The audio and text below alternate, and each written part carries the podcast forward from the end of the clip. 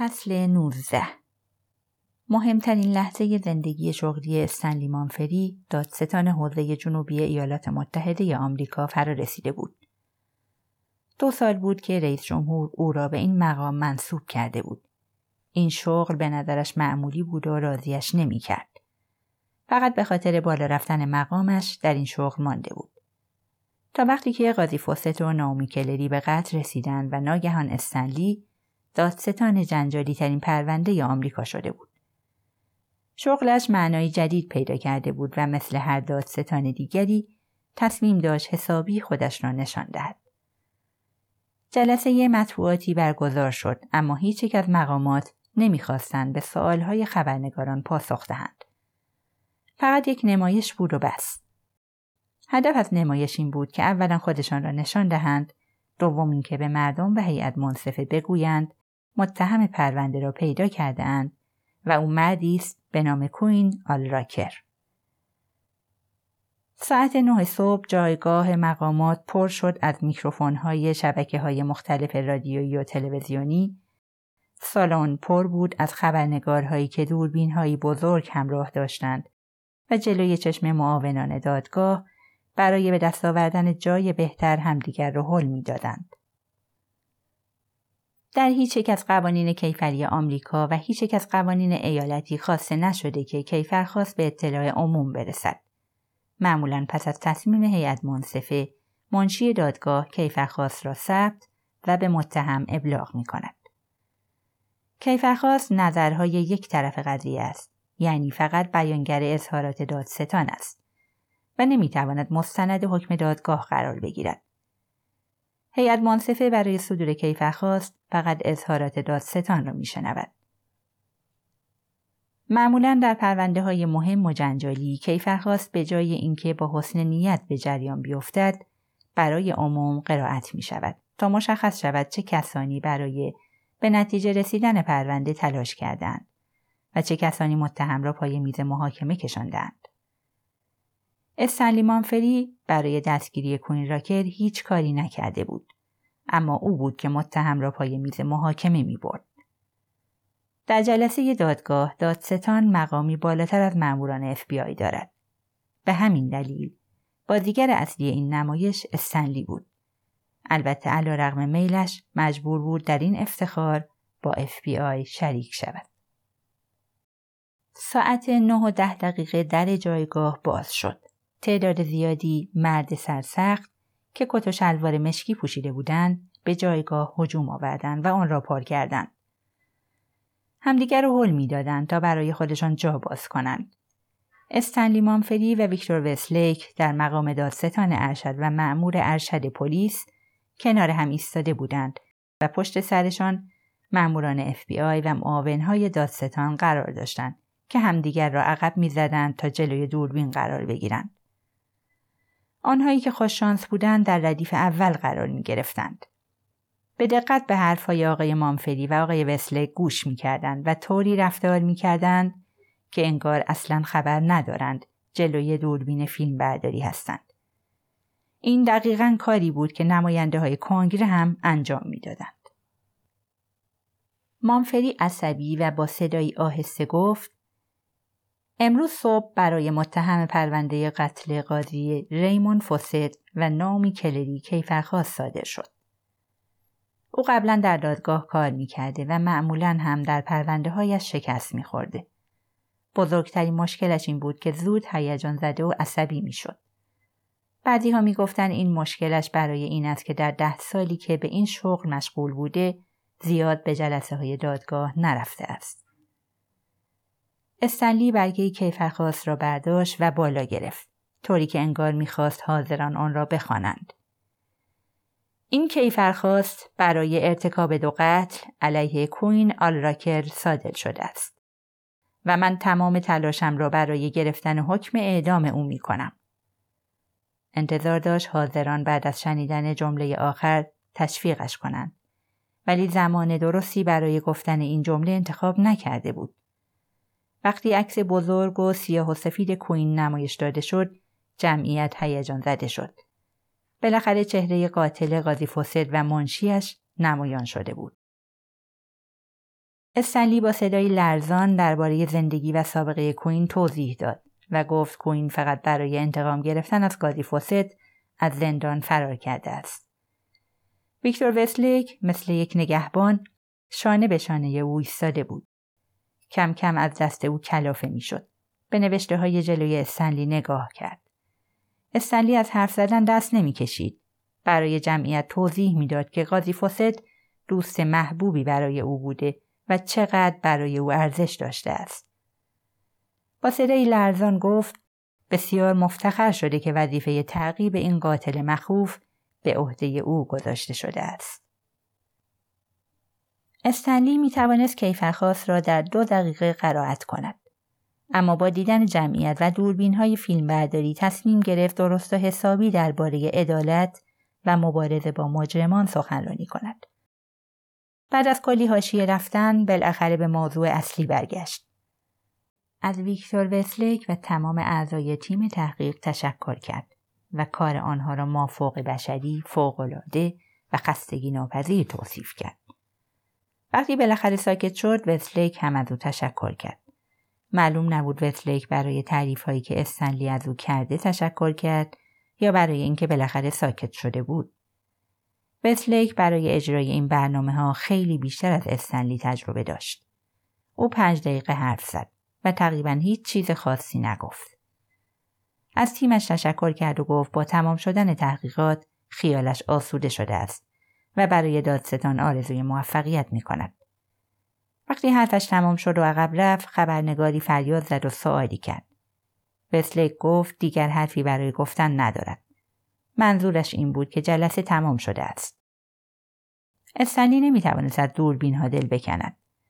چند ثانیه‌ای لبخندی مسخره زد و به جمعیت نگاه کرد. انگار می‌خواست بگوید من اینجام، نگاه کنید. وستلیک چیزی در گوش او زمزمه کرد. استنلی تشکر کرد و عقب رفت. جلسه تمام شد.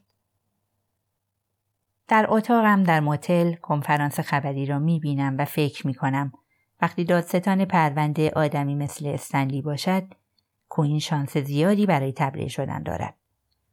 اگر پرونده به دادگاه کشیده شود، احتمالاً استنلی خودش به دادگاه نمی رود و یکی از معاونهایش را به دادگاه می فرستد.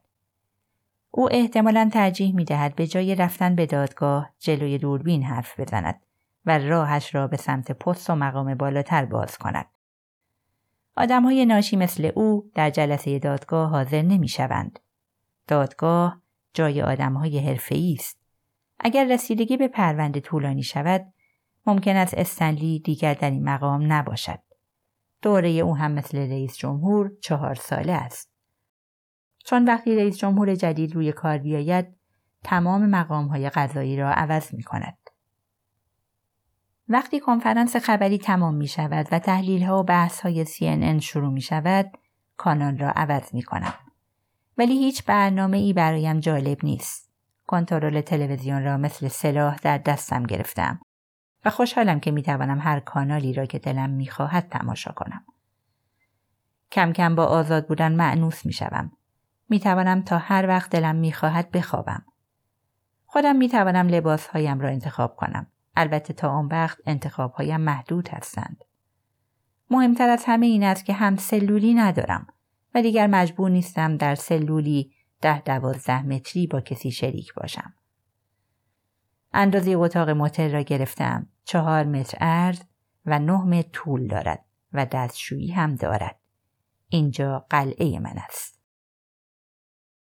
اواسط روز است و ما در راه هستیم. در اتوبان هفتاد و نه به سمت جنوب حرکت می‌کنیم. سه ساعت بعد به فرودگاه چارلستون در غرب ویرجینیا می‌رسیم. از مأمور هانسکی خداحافظی می‌کنم. برایم آرزوی موفقیت می‌کند و من برای کمک‌هایش از او تشکر می‌کنم. همراه پت ساروف سوار هواپیمای اختصاصی می‌شویم. به سمت شارلوت در کالیفرنیای شمالی می‌رویم. من هیچ مدرک هویتی همراه ندارم و این موضوع با سازمان هواپیمایی هماهنگ شده است. دنبال پت می‌روم و بسیار هیجان زده‌ام که سوار هواپیما شدم. فرودگاه شارلوت بزرگ و مدرن است. من دو ساعت تمام در پاگردی می ایستم و رفت آمد مردم را تماشا می کنم. در این لحظه من هم مثل تمام مردم آزادم و به زودی می توانم خودم برای خودم بلیط بخرم و به هر جا دلم می خواهد بروم. ساعت شش و ده دقیقه سوار پروازی مستقیم به مقصد دنور می شویم. من و پت در قسمت درجه یک می نشینیم. اف بی آی پولهای مالیات دهنده ها را اینطوری خرج می کند. من نوشیدنی سفارش می دهم و اون نوشابه زنجبیلی. شام مرغ سوخاری است. فکر می کنم بیشتر مسافرها از سر ناچاری این غذا را می خورند. ولی برای من این شامی خوشمزه است. ویکتور وستلیک و همراهانش کنفرانس خبری را ترک کردند و به دفتر وکالت جیمیلی آرنولد رفتند که چهار بلوک با آنجا فاصله داشت. خودشان را به منشی معرفی کردند، همراه منشی وارد راهروی باریک شدند و به سالن کنفرانس رسیدند. منشی به آنها قهوه تعارف کرد. تشکر کردند و گفتند چیزی نمیخورند. جیمیلی یکی از اعضای ثابت کانون وکلای جنایی روئنوک بود. بیست و یک سال سابقه کار در زمینه جرایم مختلف و مواد مخدر داشت. او چهار سال پیش وکالت جکیل سیلی برادرزاده کوین را به عهده گرفته بود. موهایش بلند و خاکستری بود. چکمه های کابوی به پا داشت. چند انگشتر در انگشت‌هایش دیده میشد و عینک مطالعه‌ای با قاب قرمز روی بینیش بود. با اینکه او هم در فهرست مظنونان اف بی آی بود، به گرمی به آنها خوش آمد گفت. این اولین بار نبود که مأموران اف بی آی به ملاقاتش می آمدند. قبلا هم چنین ملاقات‌هایی را تجربه کرده بود. بعد از اینکه خودشان را معرفی کردند گفت: بالاخره تونستید متهمش کنید؟ ویکتور وستلیک جریان کیفرخواست را خلاصه برای او تعریف کرد. شما چهار سال پیش وکالت برادرزاده‌اش را به عهده داشتید، درسته؟ درسته. ولی هیچ وقت کوین راکر رو ندیدم. شما رو خانواده یا دار دسته کوین استخدام کردن، درسته؟ تقریباً. من وکیل تسخیری نبودم. اونا خودشون من رو پیدا کردند و با هم قرارداد بستند. کدوم یکی از اعضای خانواده باهات قرارداد بست؟ حالت جیمیلی عوض شد. از جیب کتش یک دستگاه ضبط صدا درآورد. محض اطمینان میخوام صحبتامون رو ضبط کنم. شما سه نفر هستید و من یه نفر. میخوام هیچ سوء تفاهمی بینمون ایجاد نشه. شما با این قضیه مشکلی ندارید؟ نه. خوبه. ازم پرسیدید با کدوم یکی از اعضای خانواده قرارداد بستم، درسته؟ بله. مطمئن نیستم که بتونم به این سوال جواب بدم. ما وکلا سوگند رازداری میخوریم. چرا به این موضوع علاقه دارید؟ کوین راکر اعتراف کرده که اون و دار و دستش نیم میلیون دلار به قاضی فوست رشوه دادن تا به نفعشون رأی بده و تفتیش اون کامیون حامل مواد مخدر و غیرقانونی و غیر قابل استناد اعلام کنه. قاضی زیر قولش میزنه و کوینم اونو میکشه. وستلیک مکس کرد. به دقت به جیمیلی نگاه کرد. چهره جیمیلی چیزی نشان نمیداد. بی تفاوت شانه بالا انداخت و گفت: خب تو از این رشوه اطلاع داشتی؟ رشوه دادن جرمه. فکر کردید انقدر احمقم که بگم میدونستم و به همین راحتی اعتراف کنم؟ نه آقای آرنولد. من شما رو به چیزی متهم نمی کنم. کوین راکر گفته من درگیر جریان این رشوه بودم. تا الان حرفاش مبهم بوده. گفته یه وکیل واسطه این کار شده. مطمئناً این دار و دسته خلافکار با وکیلای زیادی ارتباط دارن. از اینکه قاضی فوسد زد زیر قولش تعجب کردی؟ جیمیلی لبخند زد. من دیگه از هیچ چی تعجب نمی کنم. اگه بخوام کاملاً طبق قانون اساسی نظر بدم، اون تفتیش واقعاً غیر قانونی بود و نمیشد به مدارکی که تو اون تفتیش به دست اومده بود استناد کرد. و به همین راحتی باید بی خیال حمله صد و پنجاه کیلو کوکائین می شد. اگه این کارو میکرد شاید اخراجش میکردن. همچین کاری به جرأت زیادی نیاز داره. این روزا کسی از این جرأت‌ها نداره. به خصوص تو پرونده‌های بزرگ مواد مخدر. یه قاضی باید خیلی جرأت داشته باشه که با وجود کارایی که پلیس برای کشف جرم کرده جلوی همه بیسته و چنین مدرک واضحی رو غیرقانونی اعلام کنه. صادقانه بگم کارش تعجبی نداشت. چه مدت تو دادگاه‌های قاضی فاسد پرونده داشتی؟ از روزی که به این شغل منصوب شد. اونو خوب میشناختم. باورت میشه که اون رشوه میگرفته؟ پول نقد میگرفته و در عوض به نفع طرف حکم میداده. شاید هم مجازات رو تخفیف میداده. جیمیلی پاهایش را روی هم انداخت. چکمه‌هایش از جنس پوست شتر مرغند. دستهایش را در هم گره کرد. چند لحظه فکر کرد، بعد گفت: دیدم که بعضی قاضی‌ها تصمیم‌های عجیبی می‌گیرن، ولی معمولاً دلیلش حماقته. ولی باورم نمیشه قاضی فاسد یا قاضی دیگه‌ای تو ایالت ویرجینیا رشوه بگیره. قبلاً گفتم هیچ چیز منو متعجب نمی‌کنه، ولی اشتباه کردم. این داستان منو واقعاً متعجب می‌کنه. منظورتون اینه که اون قاضی خوشنامیه؟ نه، منظورم این نبود. سالای اول کارش آدم خوبی بود، بعد کم کم عوض شد و آدم بدی شد. تمام موکلای من متهم شده بودن، ولی بعضیاشون واقعا مرتکب جرم نشده بودن. فاسد قضیه رو اینطوری نگاه نمی کرد. خیلی لذت می برد که یه نفر رو به حبس طولانی مدت بفرسته. همیشه از پلیس و دادستان جانبداری می کرد. از نظر من این خوشنامی نیست. ولی رشوه نمی گرفت. تا جایی که من میدونم نه. آقای آرنولد، چیزی که ما رو گیج کرده اینه که اگه کوین داره راست میگه، چطوری پولا رو به دست قاضی رسونده؟ پرونده به یه جوون خیابونی تو واشنگتن مربوط میشه. حتما یه نفر تو این قضیه واسطه شده. خودتون میدونید نظام قضایی چطوریه دیگه. نمیگم اون واسطه شما بودید، ولی برامون سواله که اون نیم میلیون دلار چطور به دست قاضی رسیده. جیمیلی سرش رو تکان داد و گفت: اگه منظورتون رشوه دادنه، من ازش هیچ خبری ندارم. من این اتهام رو انکار میکنم. دنبال آدم اشتباهی اومدید. بازم میگم که من شما رو به چیزی متهم نمی کنم. ولی تقریبا همین کارو کردید. جیمیلی آهسته بلند شد و دستگاه ضبط صدا رو برداشت. بهتر این جلسه رو تمومش کنیم. دستگاه ضبط صدا رو خاموش کرد و در جیبش گذاشت. در حالی که در رو باز می کرد و از سالن خارج می شد گفت: از دیدنتون خیلی خوشحال شدم. همان زمانی که ویکتور وستلیک و همراهانش دفتر جیمیلی را ترک می کردند، دیری راکر وارد دفتر وکالت دیگری در خیابان چرچ شد.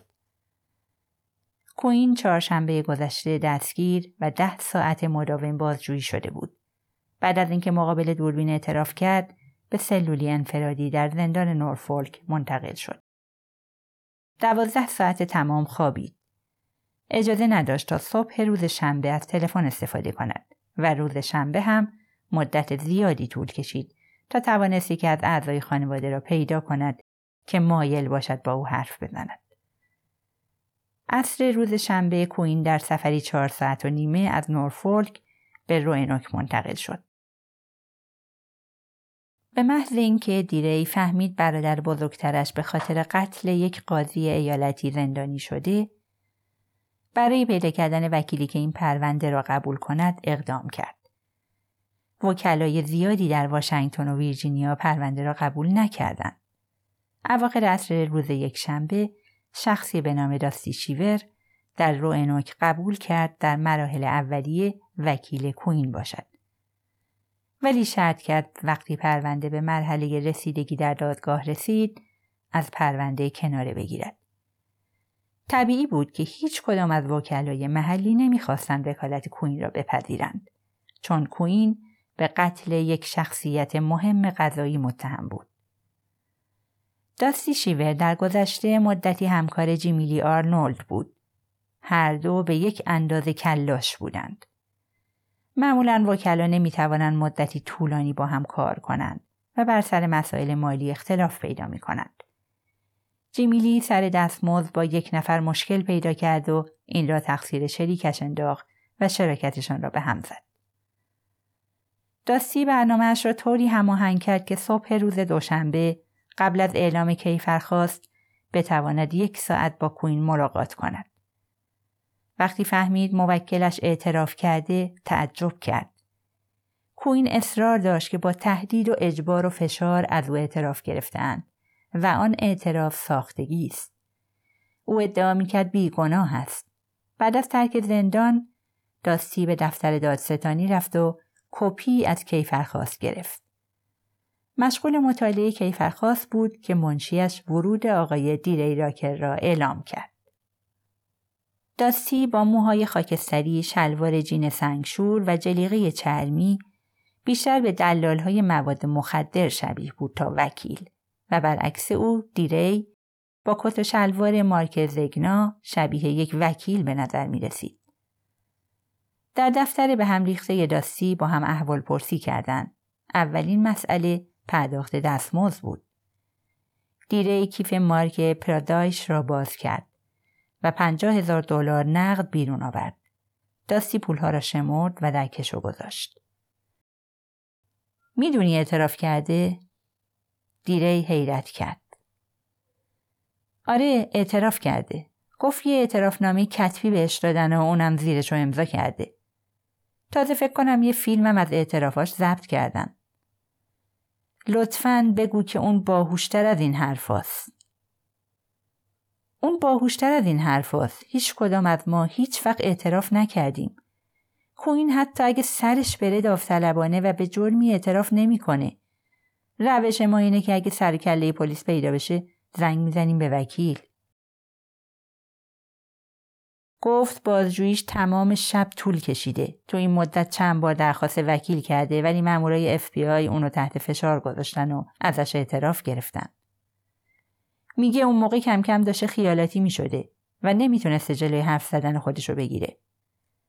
بهش گفتن به دو تا قتل مستوجب اعدام متهم میشی و تمام خانواده‌اش رو هم محکوم میکنن. چون اون قتل‌ها بخشی از یک عمل سازمان یافته بودن. بهش دروغ گفتن که ازش اعتراف بگیرن. گفتن که خانواده قاضی فوسد با مجازات اعدام مخالفن و اگه باهاشون همکاری کنه بهش کمک میکنن. بعد چند ساعت کوین دیگه نمیتونه مقاومت کنه و اعتراف میکنه. میگفت اصلا یادش نمیاد چه اتفاقی افتاده. براش مثل یه کابوس میمونه. به شدت خسته بوده و ساعتها طول میکشه تا بفهمه چی کار کرده. با این حال دقیق یادش نمیاد چه اتفاقی افتاده. چهره دیری سنگی و سرد شده بود و گوش میداد. داستی ادامه داد.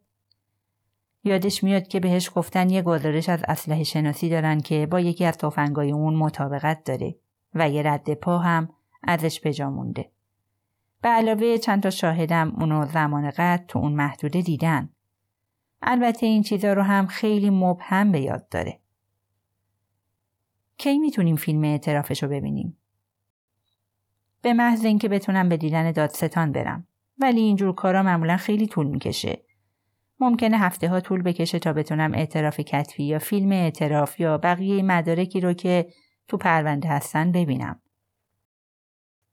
اگه درخواست وکیل کرده چرا اونا بازجویی رو ادامه دادن؟ سوال خوبیه.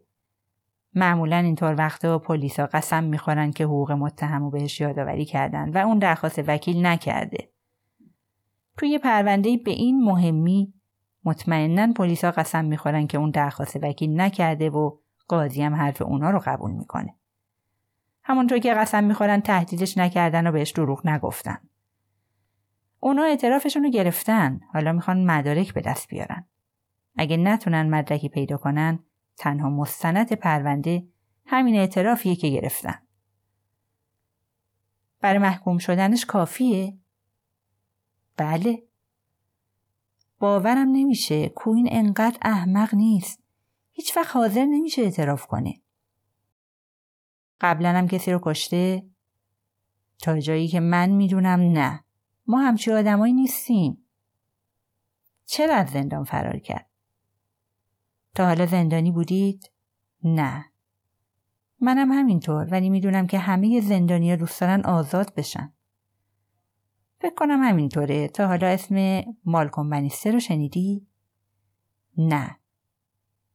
کوین میگه تو فراسپکت با اون همبندی بوده و اون پشت تمام این قضایاست.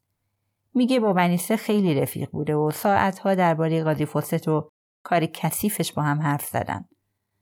حسابی از دست بنیستر عصبانیه. کی میتونم برادرمو ببینم؟ شنبه روز ملاقاته. من بعد از ظهر میرم زندان و یک کپی از کیفرخواست براش میبرم. اگه پیامی داری بگو، من بهش میرسونم. بهش بگو دهنش رو ببنده. فکر کنم برای این حرف یکم دیر شده باشه.